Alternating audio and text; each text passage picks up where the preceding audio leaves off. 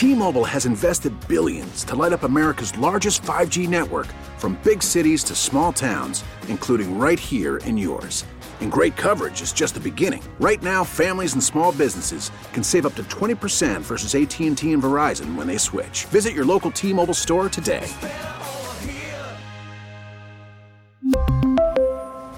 Plan savings with 3 lines of T-Mobile Essentials versus comparable available plans. Plan features and taxes and fees may vary.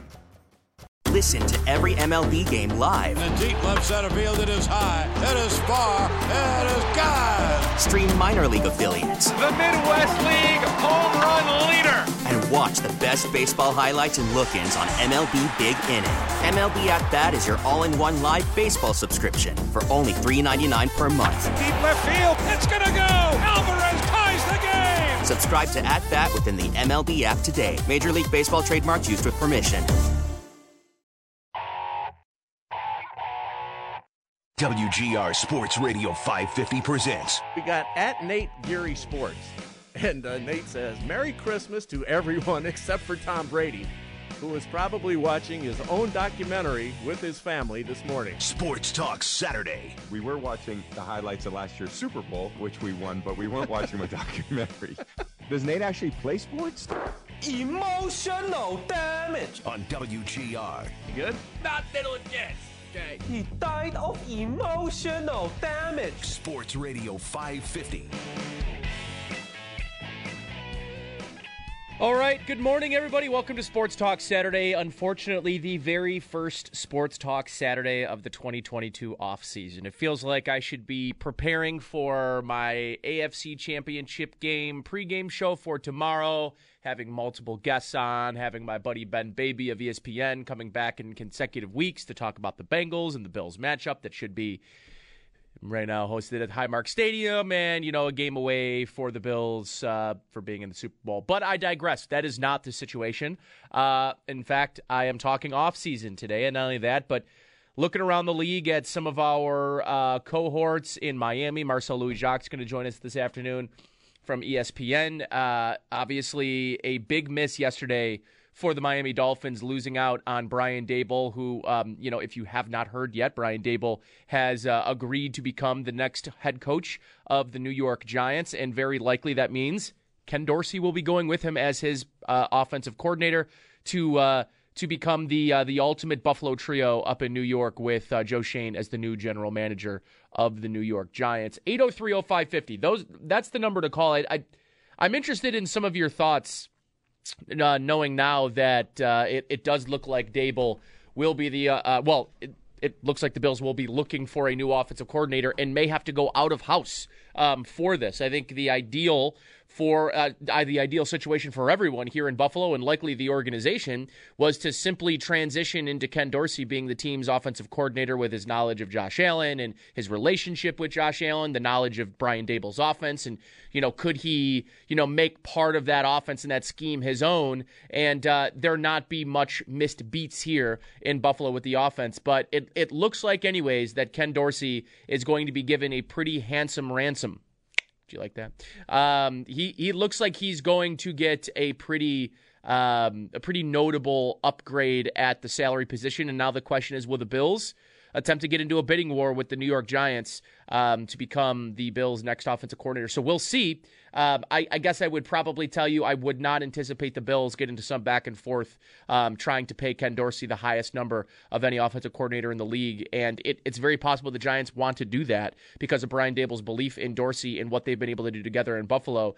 And, and there's been a couple of names. I had Sal Capaccio on yesterday on my podcast. We talked about a couple of names, and the name he mentioned as maybe the front runner internally not Chad Hall, the Bills wide receiver coach. Um, a guy with only a few years of NFL coaching experience, um, no play calling experience. He mentioned a name, Rob Boras. He's the Bills tight ends coach. He's in his fifth season with the Bills coaching tight ends, and he was actually an offensive coordinator. He called plays in the NFL back in 2000- uh, and 16 uh, when he was the and, and promoted in the 2015 uh, season where he called plays for the final four games of the 2015 season and all of their games in 2016 that's st louis at the time and uh, has an extensive college career prior to that as well so uh, you know sales sort of mentioned that as maybe the the most logical or the favorite in terms of internal um, uh, you know, hires here for the Bills for offensive coordinator.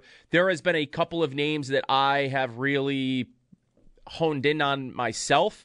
Um, and I think I'm starting right at Mike Kafka, the the uh, Kansas City Chiefs pass game coordinator um, and offensive coach and quarterbacks coach. Uh, there, there's a lot to like about the idea of maybe poaching someone from the Chiefs, and it's not just so that you can potentially, you know, get a better feel for what the Chiefs do offensively, and even obviously as a defensive coach, wanting some insider information on what the Chiefs do. That's to me not a good enough reason to go out and hire a coach. For me, it's the development of Patrick Mahomes and Mike Kafka being there for almost all of it. And not only that, but the ability to take what he's seen from Andy Reid and, and building that that scheme around the skill set of not just Patrick Mahomes, but the guys at their skilled positions. The thing that I've admired the most about Andy Reid and building that offense with Eric Bieniemy in Kansas City, of course, is their development of Patrick Mahomes. That has been notable. Patrick Mahomes is the best quarterback in football, maybe one of the best quarterbacks to ever play the damn game. He's definitely one of the most, if not the most talented quarterback to play the game. And you know what they've been able to do with him has been impressive. But to me, what they've been able to do with Travis Kelce and, and Tyreek Hill, and really, really, in my opinion, you know, build an offense around their skill sets, I think to me is is part of the draw for Mike Kafka for me is being around, you know, a head coach that understands he's got to get the ball to those guys as much as possible and in new and creative ways and be a more matchup based offense. And and I think that's the one thing you could say about Brian Daboll. And listen, I know there's a lot of people that may look at Brian Daboll's time and say, well, he was good and surely he helped the development of Josh Allen, but he left a lot to be desired. I wasn't a big, uh, you know, Brian Daboll fan. I didn't like the lulls that you saw. I didn't like some of the the the awkward moments of of, of going too conservative offensively and, and so on and so forth. But you know, I think for everything that Brian Daboll was, but what Brian really brought to the table is a true ability to adapt and adopt new structure new scheme week in and week out based on you know matchup. And and I think for me, that's sort of my main requirement for this Bills next offensive coordinator is a guy to me that would be able to adapt. And and listen, I, I think Mike Kafka is probably a bit of a reach, more than likely. No play calling experience. I wonder what the level of experience and, and what the factor of experience is going to play when Sean McDermott ultimately decides this is my guy at offensive coordinator. You know, is Doug Pederson, I wonder, a name that the Bills and Sean McDermott. Now, the crossover there in Philadelphia, you know, obviously Sean McDermott was the defensive coordinator in Philadelphia under Andy Reid, uh, or not a defensive coordinator, he was a defensive coach under Andy Reid and under, um, shoot, now I'm, uh, Jim Johnson, I believe, is the was the defensive coordinator there for a long time. And then, you know, with I'm pretty sure the only crossover that Pederson and McDermott had was when Pederson was a player and McDermott was on the defensive staff of Jim Johnson and, and Andy Reid. So um, I think Doug Pederson's a super interesting name to be talked about. The reason is I think McDermott will value the experience, the winning ways, his ability to get the most out of Carson Wentz. We have not seen Carson Wentz have the 2015 season basically since. Now a lot of that is due to injuries, but what what Doug Pederson was able to extract from Carson Wentz in that 2015 season and then ultimately win a Super Bowl with Nick Foles would suggest to me that there is something there as a play caller that I could get with with Doug with Doug Pederson. Now, I think the knock on Doug Pederson was his ability to connect and his ability to be a leader and a head coach, not necessarily to be an offensive coordinator or a play caller. So I think for me, the Doug Pederson connection could be a really interesting one for the Bills. And and I wonder if if maybe if if ultimately experience is going to be the thing that Sean McDermott wants more than, you know, ceiling or you know, having played the position or the success uh, of the offense where they're coming from.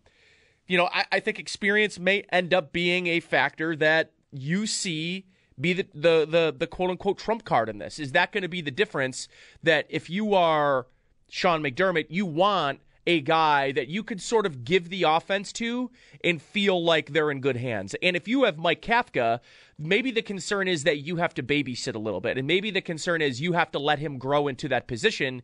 And you know, like I, I think it was it was maybe Greg Thompson, a cover one that that that suggested maybe Mike McDaniel, the offensive coordinator for the San Francisco 49ers, who is the offensive coordinator, but he does not call plays. That's Kyle Shanahan that calls plays. So maybe you offer Mike McDaniel the ability to call plays, which is an upgrade, which the Bills would be able to do and request, request an interview. And maybe that's the guy. But for me, McDaniel doesn't make a whole lot of sense. First of all, McDaniel is likely the favorite right now to land the Miami Dolphins job. So if he, for whatever reason, does not land the Miami Dolphins job, Mike McDaniel to me represents a, essentially a one year band aid because Mike McDaniel, he comes here to call plays for the Bills and Josh Allen and he's the finalist for one team's head coaching vacancy and then has a great season with Josh Allen, he's going to be gone next offseason. You're going to be right back in the position that you are right now. And that's sort of the delicate balance of picking coordinators. Do you want to pick a young guy with with upside that could end up leaving the very next season after using you as a springboard? Now, you sort of have to balance experience with youth and, you know, being a hot candidate because if you do decide to go after a Mike McDaniel, right? Is putting yourself in the same position 12 months from now, needing to hire an offensive coordinator, even though you might get one great season out of Mike McDaniel, a good move for you? Or do you take someone that you maybe don't believe is as good? As Mike McDaniel because you believe they'll be here for a longer term. And, and I think that's just such a unique and difficult balance to strike when you're trying to pick your team's next offensive coordinator. And and listen, I think what this comes down to is how important the offensive coordinator is for the Bills, for Josh Allen, and for Sean McDermott moving forward. You have the quarterback, and how much does it truly matter if Josh Allen is elite? Does it matter who the coach is? Does it matter who's calling plays? And I know there's a consensus or th- there there's at least a narrative that maybe it doesn't. Like like maybe whoever's calling plays for Josh Allen is kind of secondary to having Josh Allen. But I would say that I'm curious to know if there's an offensive coordinator hire available this offseason, this this cycle, that could get something a little bit more from Josh Allen. And that's not to say that Brian Daboll didn't, you know, totally max out Josh Allen. I think he did about as just about as close as you could do to maxing out Josh Allen's ceiling. I, I think we saw it in the last two games against the Patriots and the Chiefs, respectively. So it's not to me that it's it's it's not to say that Brian Daboll left food or he left meat on the bone or anything. But I wonder if there is a particular scheme or a particular coach that could maybe get to that ceiling more consistently week in and week out. And and is that guy Doug Pederson? Is is that a guy that has experience? Is that a guy that maybe is young that you can have Josh Allen connect with? I, I, know I see a lot of people talking about Jordan Palmer. First and foremost, let me just let me go ahead and end any Jordan Palmer narrative or rumor or hope. Jordan Palmer will not be the next offensive coordinator for the Bills. He will not be the next quarterback coach for the Bills. He will not be the next head coach of any team. Jordan Palmer has arguably one of the best gigs in America. He gets to tutor young quarterbacks at the Elite 11 and then gets to bring in every offseason four, five, seven off, uh, you know, NFL quarterbacks to come in and train and work with him. He's a tutor for the league's top quarterbacks. He's in California. He's got young kids. He is not going anywhere. He is not going to be a coach. And I get it. The connection makes sense. He works with Josh Allen, and if you want to give Josh a, a, guy that he connects with, that he can that that knows and trusts, I get it. But that's just it's not Jordan Palmer. Jordan Palmer is not leaving what he does to become an NFL head coach or an NFL coach. Period. Simply because of the rigors. You're going to make less money and have more hours. And you know, not have the ability to coach other guys and coach young guys. It, it becomes way more of a serious job compared to what he's doing now, which is essentially a part time quarterback tutor, which it's hard to beat that in today's world. So, yeah, Jordan Palmer, let me just nip that in the butt now. Not happening. 803-0550, 1-888-552-550. What are your thoughts on the Bills offensive coordinator position? Let's go to the phones and go to Anthony in Depew, who is waiting patiently. Anthony, you're on Sports Talk Saturday, my friend, and welcome to you. Hey, man, thanks for having me. I appreciate you bringing me on. To Pleasure. I just wanted to get your thoughts on, you know, if the Bills bring in a new offensive coordinator from outside the organization, how do you think that affects the positional coaches? I mean, I, I would assume that a guy that comes in wanting to run his own offense wants to bring in guys that he's worked with in the past at position groups. I feel like right now we had a good a good staff at the in the Bills organization, so I feel like Sure. whoever they bring in is is basically accepting the fact that they're inheriting a receivers coach and a tight ends coach and the line coach that McDermott and uh, and Beane have brought in already. Uh, so I just wanted to get your thoughts on, on has that happened in the past where you know guys come in as a new OC and they kind of clean house on the offensive staff and they bring in their own guys, or do you think the guys that we have right now stay? So thanks for the call, Anthony. I think it's a good question. I, I, I would tend to lean towards this team retaining Chad Hall and Rob Boras and and and you know maybe their offensive line coach who I believe is I'm, I'm confusing him with Eric Washington. I know it's an Eric Washington. He's their defensive line coach. But I would tell you that it's very likely that the Bills would end up keeping Chad Hall and Rob Boras. Listen, they have two openings right now if Ken Dorsey leaves. They've got quarterbacks coach and your offensive coordinator. And if you're if you're Sean McDermott, do you The question becomes if you're Sean McDermott, do you try to maybe leverage that? right? And say, hey, Doug Pederson, you have the pick of Jacksonville as their offensive coordinator. You have the pick of Green Bay or, you know, some of these other places across the league, but we'll give you the opportunity to bring your own quarterbacks coach with you. Now, I'm not sure how realistic that is only because I think Josh Allen's going to have a lot of say in A, the offensive coordinator, but he may have even more say in the quarterbacks coach. So, you know, I, I think Tierney is still. Whether see, here's the thing: is Tierney going to leave the Bills' quarterbacks coach? Um, I wonder if he leaves. So then that could be three openings, Anthony. And then I would tell you that that's a lot of turnover regardless. So does Tierney get bumped up as this team's like pass game coordinator and the team's does he take over for, you know, Dorsey when you bring in a Pederson, when you bring in a Pep Hamilton, when you bring someone like that. So, listen, I think there's a lot of names out there outside. I, I didn't even mention Pep Hamilton as maybe the one guy I'd, I'd maybe target over everybody else. Doug Pederson's there. I- You know, you got Mike Shula, you got Dave Culley, you got Matt Nagy, you got Pat Shurmur, but th- those are not names to me. Culley, Nagy, Shurmur, Shula. Those are not names to me that that that I'm looking at as viable options, or or I hope are not viable options for Sean McDermott and this Bills team. It's just those do not scream to me as guys that I, I I'm I'm looking to turn the page with. Now they would fit the bill of, hey, you go after Culley, Nagy, Shurmur, Shula. You may not have to worry about them leaving next year or the year following. They they may not ever have the opportunity to be a head coach again. I would say Culley, that was probably his once and only in, in Houston last year. And listen, I liked what David Culley did last year in Houston. I'm just not sure he's a play caller. I'm not sure he's the guy I'm looking to bring in here as this long team's long term answer at the offensive coordinator position. Because if he did come in here, he's likely your long term answer. I don't see him getting another opportunity as a head coach elsewhere. Same with Mike Shula. Shula's not going to be a head coach in this league. Uh, Shurmur is not going to be head coach in this league. What he did in Denver the last two years, I'm good. Like I'm good with that. I, I don't I don't want anything to do with Pat Shurmur. And you know Matt Nagy. Listen, for all intents, we got Greg Gabriel on, who who was a scout for the for the Bears and is a pretty is a pretty good grasp and pulse on what the Bears are and what they do. Will I'll ask Greg Gabriel later on in the program about Matt Nagy. In the sense I've gotten from everyone that's on the inside in Chicago, it was not Nagy's ability to be a leader and a head coach. It was his ability to play to, to, to create an offense and, and to be a good offensive coach. And that's what he was brought in for. That's why they go Matt Eberflus, by the way. Because frankly, I, I think they're sick of getting burned by first time play callers. And Nagy burned them. Mag, Nagy did not bring the goods as an offensive coach. He was fine as a head coach, as a leader. He was not a good offensive coach. I am all out on Matt Nagy as the Bills' offensive, uh, next offensive coordinator. Let's go to Jeff in Lackawanna. Jeff, you're on Sports Talk Saturday. Welcome, Jeff. Hey, how you doing? Thanks for having me on. No problem. Uh, so I remember watching at the end of Hard Knocks in 2016. They had, uh, you know, the coaches were all fired, and some of them wound up going to other places. And Rob Boras was one that wound up going to Buffalo.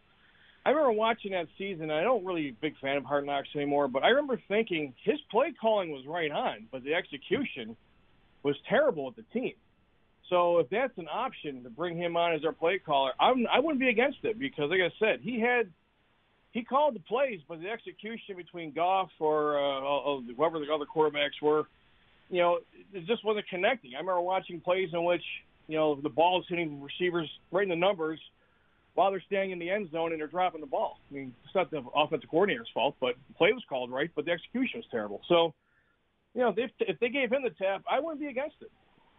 Yeah, you know, I, I, I, think, Jeff, thanks for the call. The interesting part about Boras, right, and I'll go into his 2016 season where it was his first full year as the offensive coordinator. He took over, I believe, hold on, let me just double check this. He took over with four games remaining, and it was essentially Jeff Fisher's last ditch effort to make a move here. They go seven and nine in that season. Rob Boras takes over for the last four games, and in the last four games, they go three and one. And in those games, they score 21, 31, 23, and 16. The three the four weeks prior, the the five weeks prior, before Rob Boras taking over in St. Louis, 18 points, 13 points, 13 points, 7 points, 3 points. At that point was when Frank Cignetti was fired, Rob Boras takes over, and there was a clear increase. There was a clear step in the right direction for them. And that year would have been Nick Foles and Case Keenum at the quarterback position. Um, the following season, the 2016 season, Rob Boras' first full season as offensive coordinator, the Rams go 4 and 12 and they go and Fisher gets fired after 13 games. They're worst in the league in offense, 23rd in points against, and they go 4 and 12. So not a great showing, but you have Case Keenum again and Jared Goff. Jared Goff comes in in that season and to to your point, you know, does not look good. But I think it's something to be. It, th- there's something to be said about that season and being in a, in a lame duck situation where you have a, a, head coach in Jeff Fisher who is clearly on the hot seat. I remember that 2016 season and people saying, "You're bringing Jeff Fisher back." Makes no sense. You have a rookie quarterback. You're going to fire this guy. You have the number one pick, and you're bringing back a lame duck head coach. And it didn't work out. So listen, I, like you go through and did the first two weeks, nine points combined in the first two weeks of that season. And then they go out and score 37 against the Tampa Bay Buccaneers. So, you know, what what who's to know? I, I, I think looking at Boras's one year as a play caller in St. Louis with the offense and the, considering the situation that he had, I think is a tough. It's it, it's probably a tough thing for me to do, but he's likely the favorite in house. Now, whether or not they view that as the actual overall favorite for the for the position, I don't know. We'll see. Um, but it's something to pay attention to moving forward. Thanks for the call, guys. I appreciate it. I'm going to take a timeout. On the other side, Mike Catalana of Wham uh, in Fox Wham in Rochester is going to join us. He's a Bills beat reporter, uh, fan of the program, and uh, we're going to talk with Mike next about what what is next for the Bills. Not just at offensive coordinator. What happens with with Leslie Frazier moving forward? We'll rewind a little bit, talk about the last 13 seconds and more. So that's coming up next here with Mike Catalana on Sports Talk Saturday on WGR. We really need new phones. T-Mobile will cover the cost of four amazing new iPhone 15s, and each line is only $25 a month. New iPhone 15s? Only at T-Mobile get four iPhone 15s on us and four lines for 25 bucks per line per month with eligible trade-in when you switch. Minimum of four lines for $25 per line per month with auto pay discount using debit or bank account. $5 more per line without auto pay, plus taxes and fees. Phone fee at 24 monthly bill credits for all well qualified customers. Contact us before canceling account to continue bill credits or credit stop and balance on required finance agreement due. $35 per line connection charge apply. Ctmobile.com. Now, with the MLB app, you can get baseball your way. Pick your favorite team, your favorite players, and get customized highlights, stories, and breaking news right on your home feed. Follow the action with Game Day, where 3D replays add another dimension. Plus, notifications can keep you connected to every pitch, every hit, every game. The MLB app. Baseball, your way. Download it now for free from the App Store or Google Play. Blackout and other restrictions apply. Major League Baseball trademarks used with permission.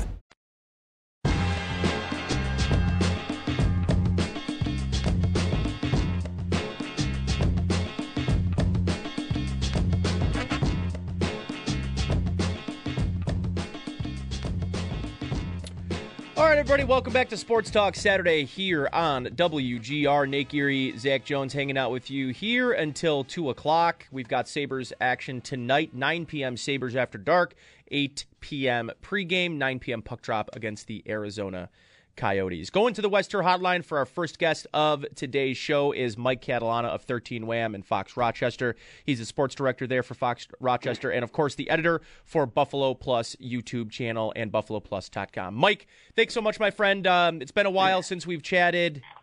I don't know. It. I don't know where to start with you. I, I this is my first show. Um, you know, post 13 second gate and uh, I, I, I, I, I've been trying to determine how much like w- what my appetite for really continuing to talk about that game is or or just do we just simply talk about Brian Daboll I think maybe putting a bow on it makes sense. Um, I don't know is there something outside of the final two plays of regulation and then whatever you want to talk about with overtime is there something that stands out to you that maybe just collectively we haven't maybe paid attention to enough. I know a lot of people have paid attention to the kickoff and should should have been a squib, a sky kick, um, and then you know how they they play defense on those last two plays of regulation. But have you been thinking about something that maybe hasn't been one of those primary talking points we've been hearing for the last couple of uh, couple of days? Hey, you know the way I've been thinking about it is the collective mistakes that were made. And I think it's a combination of things. I think we like to try to tie things up in a bow and blame one person. I mean, ultimately, it's on Sean McDermott because he's the head coach. But the thinking sometimes is that you didn't do the kickoff, therefore they lost the game. I'm not saying you're saying this was the idea. Sure. To me, it was the lack of something this team, I think, is normally pretty good at communicating what they want to do and then executing. It doesn't always work in your execution of it. You know, that's what they always say. But like, it could it is I'm thinking to myself, is it possible that it wasn't communicated to the kicker? Is it possible that maybe chipping Kelce off the line wasn't communicated? I, I mean, when you watch it back, you think to yourself, was this like a the second quarter of a game? Like that's the way they were playing. And that's the part that sticks with me a little bit. This immensely entertaining, thrilling game and then in the moment, the 13 second moment, it was a failure at a lot of levels. And I do believe, by the way, I hear fans say it and I get it. We deserve answers. You're not getting them. you know, Malcolm Butler didn't play in the Super Bowl against the Eagles and Nick Foles lit him up. Everybody's like, how could you not play him? He was one of our best corners. But Belichick still's never said a word about it. He's just not. They're just not going to do it. And whatever McDermott knows about what happened, he ain't telling anybody because he's not throwing anybody, whether coaching or players, under the bus.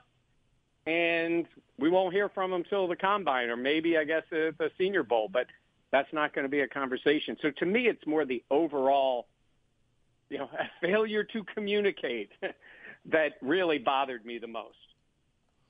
Yeah, I think I'm with you. I, I, I wonder I, I wonder if there is a real discussion to be had about fundamentally changing, well, at least how the Bills look to approach defending teams in those final moments. And listen, I, part of this conversation, and I'm glad that you sort of said it the way that you did, Mike, which is it's sort of a combination of things. It's not just the kickoff, it's not just the communication or the execution. There, there was, I think, maybe the most disappointing part about this is thinking of who the coach is and knowing how much detail and detail oriented he is that there yeah. could be so many things go wrong in such a concentrated and just the most important game time of the game to have so many communication and execution breakdowns for someone who practices every situation and scenario that to me Mike is the thing that I just maybe doesn't sit well with me the most and to your point that's probably why people want answers, maybe more than ever. Right. Is because they know just how buttoned up this franchise has been since Beane and McDermott have gotten here.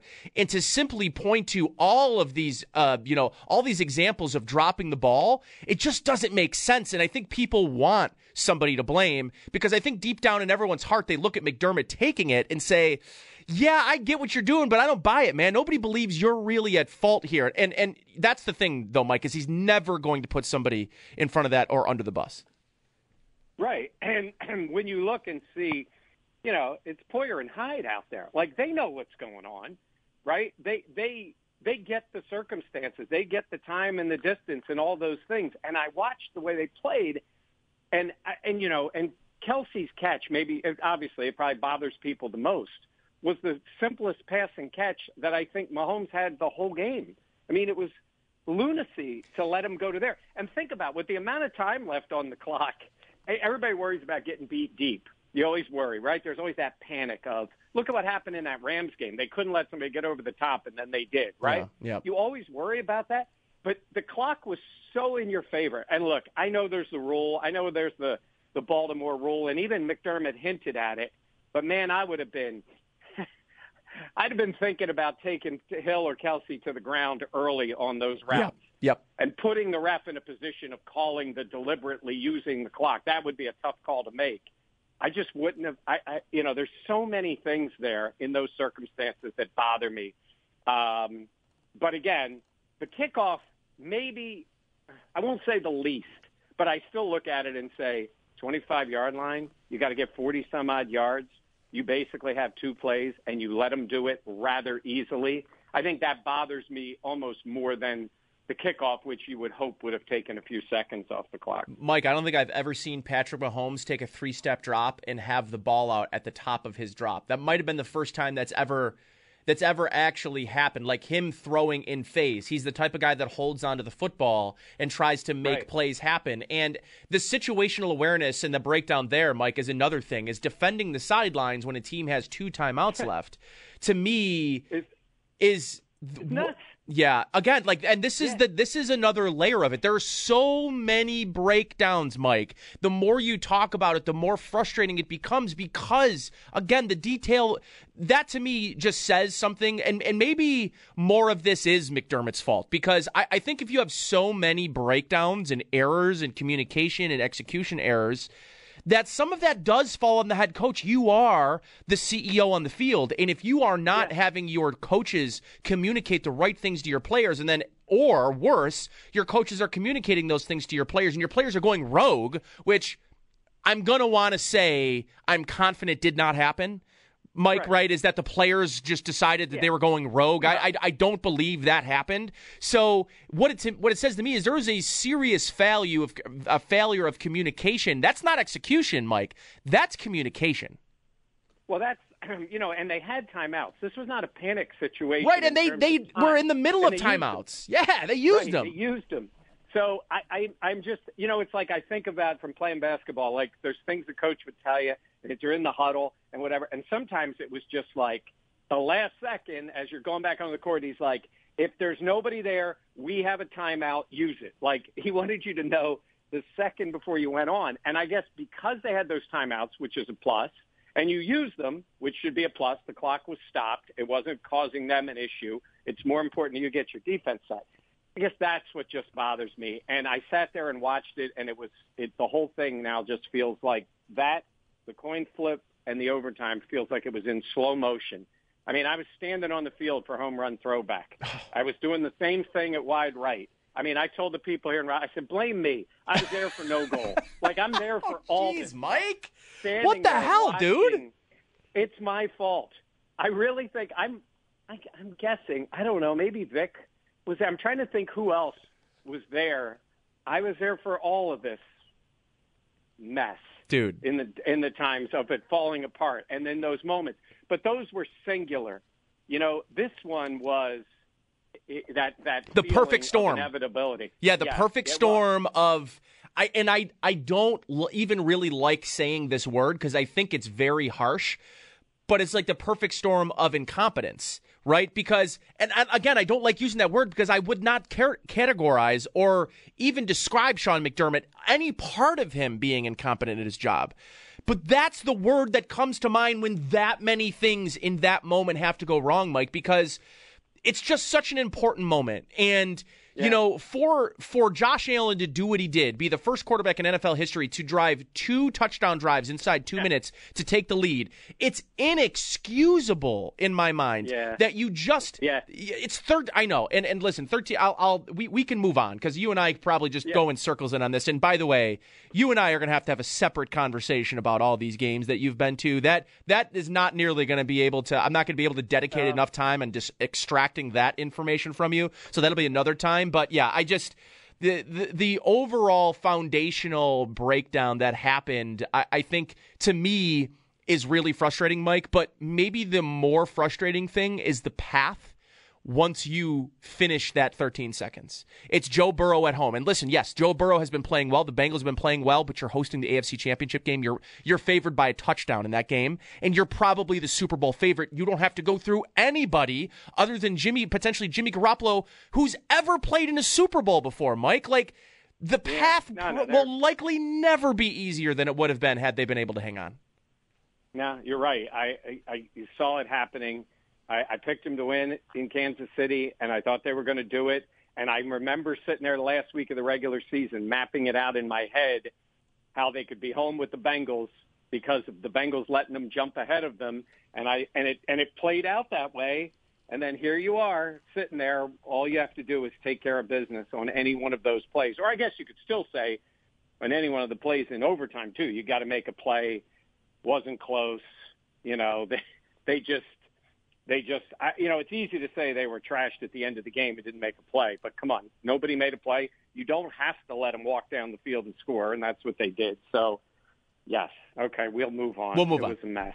Sport, Fox Rochester sports director Mike Catalana here uh, with me on the Wester Hotline. Mike, uh, let's talk about Brian Daboll and what was inevitably going to be the situation that was playing out. It was just really a matter of where was it? Would it be Miami or would it be New York? And good on the Giants for not letting Daboll get down to Miami for a second interview. I, I I'm not sure the Giants are able to secure Daboll if he ends up making it to Miami for that second interview. So knowing what we know where Daboll is now, the thing I want to ask you is looking back on the tenure of Brian Daboll, I, it's hard to look at it anything as a wild success. It's hard for me to pin down and find maybe a more successful four year stint consistently from an offensive coordinator in in the franchise's history. I mean, they're they're there, but knowing that he was a guy that was eventually going to get a head coaching job, a the fit for Daboll in New York, but b I, I, I just looking back Mike, I just always got the sense, and I think it was it came to a head a few times this year, and I thought it came to a, a, a, an ugly head at the end of last year. Did it come off to you that Daboll and McDermott, although were friendly, they didn't necessarily agree on everything, and that doesn't need to mean that they didn't like each other because I think people can disagree all the time at in, in, a job like foot coaching football where there's a lot of degrees of nuance to things and not ever it's not as just as easy as black and white. You're right you're wrong. But to me it came off maybe over the last year and a half or so that there was definitely something there an underlying disdain for each other whether it was foundationally or whether it was schematically or a personal level well, what was your overall feel of how that relationship evolved, and especially what it looked like over the last year and a half? Um, well, first of all, I, I would agree with you. Tremendous success, and sometimes I think we get caught up too much in just play calling for a coordinator. Yes, that is a huge part of the job, but look at what Daboll's job was for four years. I mean, let's go back to what Josh was and what he became. And you're not just the quarterbacks coach you're a coordinator with the different weapons and the different people and incorporating them in. And that team began as a, you know, team that could move the ball. They scored 20 points a game. They never threw for 300 yards, blah, blah, blah. And then you're trying to move Josh along, take the, you know, hero ball out of him. And they did that to a, to an extent now where, yeah, it flashes its head every once in a while, but please, we'll take this version of Josh Allen and then he becomes the superstar, and then you incorporate these other weapons. I my thought on Daboll and McDermott has been I think Sean likes. I'm not saying to be conservative. I don't believe Sean McDermott believes they should be a running team. I did agree with him on this. The level of physicality that I think you need sometimes comes from that running game. And I thought when they got there, it did, it improved the team in total. They played a more physical brand of the game, which I think helped them. in many ways. It's still Josh Allen's offense. It's still him throwing the ball. But I think they had the problem there. But if I'm Daboll, I'm saying to myself, hold on a second. We had 500 yards last year. We bring back the same offensive line, which is not road grader offensive line. Jon Feliciano's 35 pounds less, and now you want me to run the ball? Like I think that's where it, Mm. you know, and we have Josh Allen and Stefon Diggs. So it's kind of that idea of it's the team McDermott wants. I'm not saying he wants to be the Titans. He realizes what he's got in the quarterback. And I hate the word balance. It's not balance. I never say 50-50, any of that nonsense. But I think what we saw from this offense later in the year is what you kind of want going forward. You want at least the ability to do that better than you did before. And I think that was where it was always. And look, Brian Daboll's a personality. He's, I think he's built to be a head coach. I mean, he had all those years in New England. He's got five rings for it. You know, he worked with Saban. He's got a lot of that going. He believes in what he's doing. And is there conflict? Yeah, I would think there would be. To me, it's the point where your head coach is not the offensive guy. He's not. So he has to give control and in many cases credit that Mm. goes to the coordinator. I think inherently that can cause a bit of a divide. Um, but they're pros. They work together. I even noticed McDermott became much more publicly complimentary on Daboll. I think they worked it out however they needed to. And the offense, let's be, I mean, the offense in the playoffs was spectacular. I mean, it was all the things that you kind of want them to be able to do. It felt like the combination of like four years, Mike, is what it felt like, Yes. right? Yeah, and Allen has reached that level. Now, I think the kid is awesome. I think he's he I won't say superstar yet, only because I think you got to win big to be there, but he's as close as you get only because he needs that next level in the uh, but I- I mean, I have friends all around the country that know I cover the and they they just love watching the guy play. Like he's not at Mahomes because Mahomes has won these games. I mean, we know that's the difference there.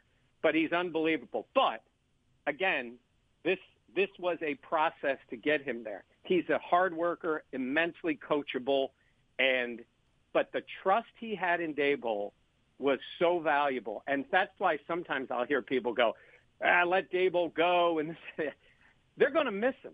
They're going to adjust to whatever it is. They're going to miss him being there. Josh is going to miss him. But this is Josh Allen at this age with this experience going into next year. If he'd have left him two years ago, eh, it's a different story. Sure. Believe me, the bird is ready to fly. He's already flown out of the nest. Like this, he's set Josh up, and Josh has set himself up for immense success continuing the rest of his career. It's a lot easier job coaching that guy now than it was three, four years ago.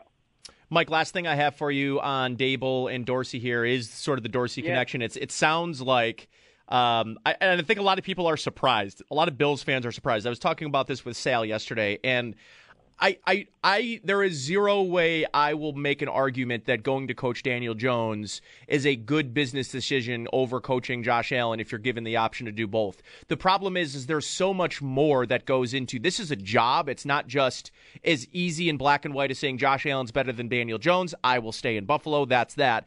You know, we don't know what the money situation, what the living situation, what his family wants. Those are things that I don't think Bills fans are really taking into account and thinking about this. So, where this is right now, it could be possible that they lose their offensive coordinator and their pass game coordinator, who were both pretty integral in you know the development of Josh Allen. If they do, is Rob Boras, who I think a lot of people are now starting getting familiar with, um, the team's uh, tight ends coach who has experience as an offensive coordinator calling plays in this league, as probably your best and most qualified in-house um, you know candidate, or do you believe that the Bills?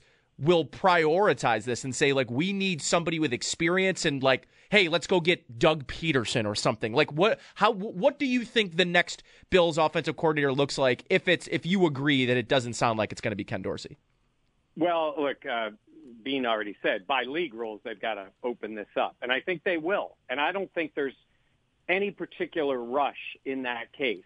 Uh, And I mean that only because you can go a lot of different ways now if you want to. Um, that's a job a lot of people would want. Okay, so it is coaching Josh Allen in this offense. Now, when you look at it for guys, even a Ken Dorsey, like you look at it and you say, okay, I'm taking over with Josh here.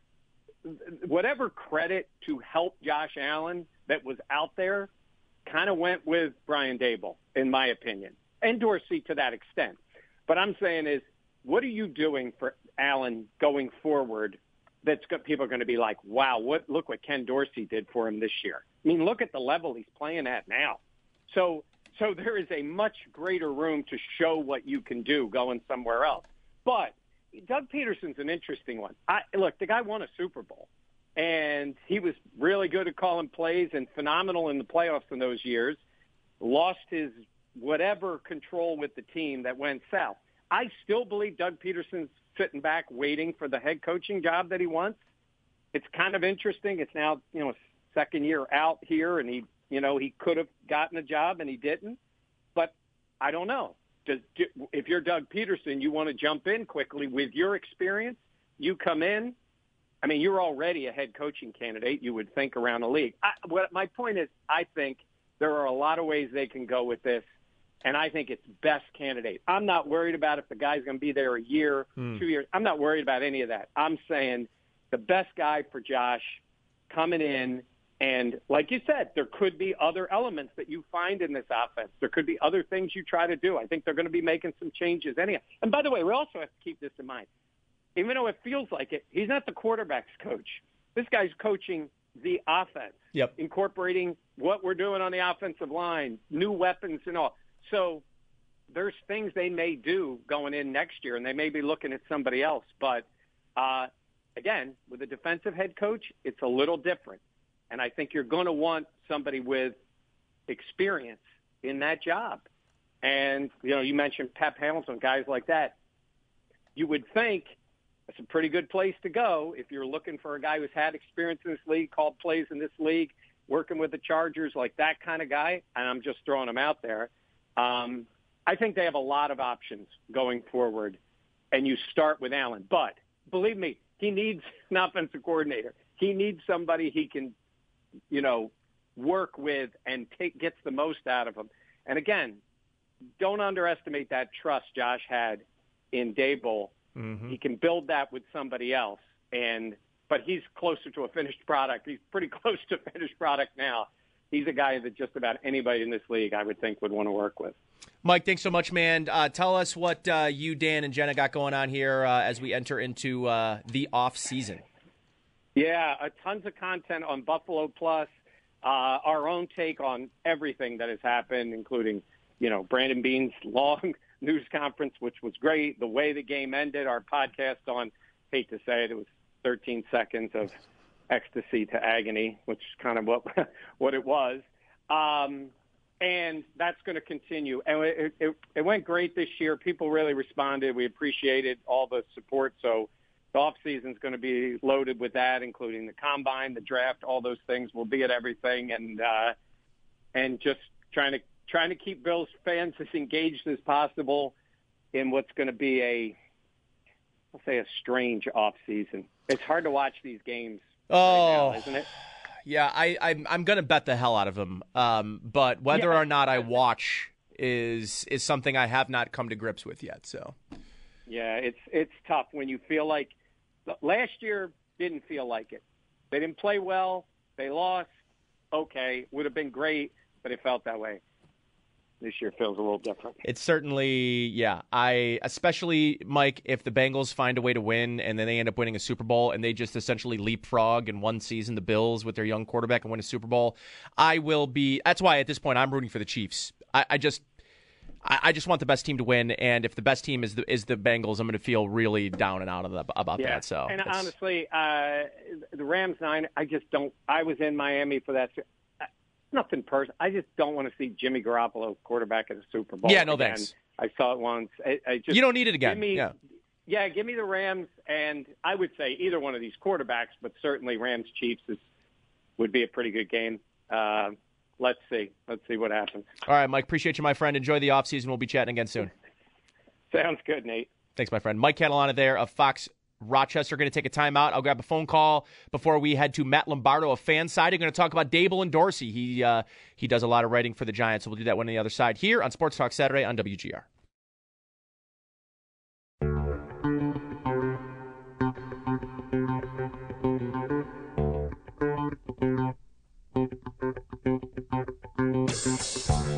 Welcome back to Sports Talk Saturday. I'm right up against it, so uh, let me get one phone call in before we go to Matt Lombardo on the other side. Let's go to Billy in Toronto. Has been waiting patiently. Billy, you're on Sports Talk Saturday. Welcome, Billy. How you doing, guys? Listen, I got a whole different take on this game. I mean, we've been talking about the uh, offense and who we're going to bring in. There's nothing wrong with with Buffalo's offense. I don't care who we bring in. It's a great offense, and they can score with anybody. What I don't think is being mentioned at all is the defense. I mean, what happened to the number one defense in the league, giving up 42 points Mm. in a in a conference championship game?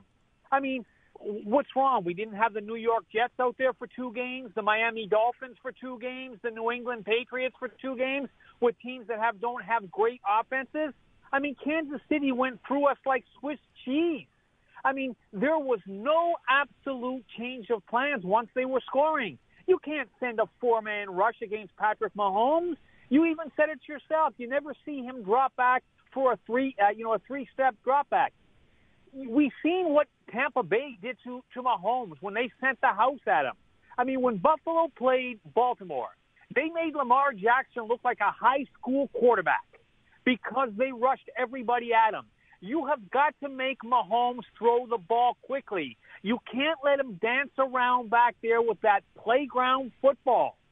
I, I thought that I thought that the the defense was abysmal, even on Kansas City's side.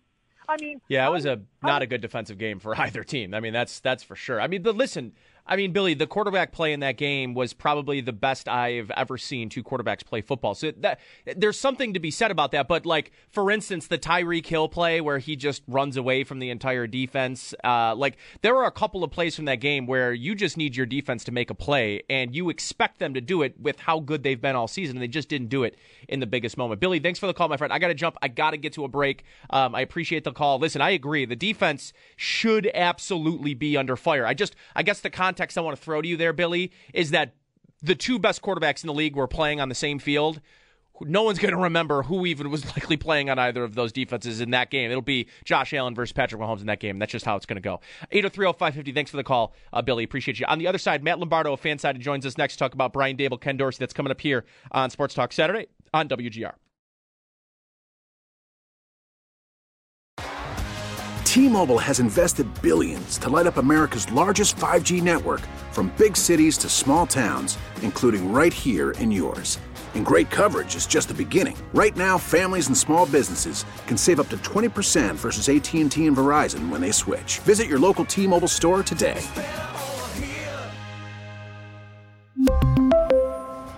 Plan savings with three lines of T Mobile Essentials versus comparable available plans. Plan features and taxes and fees may vary.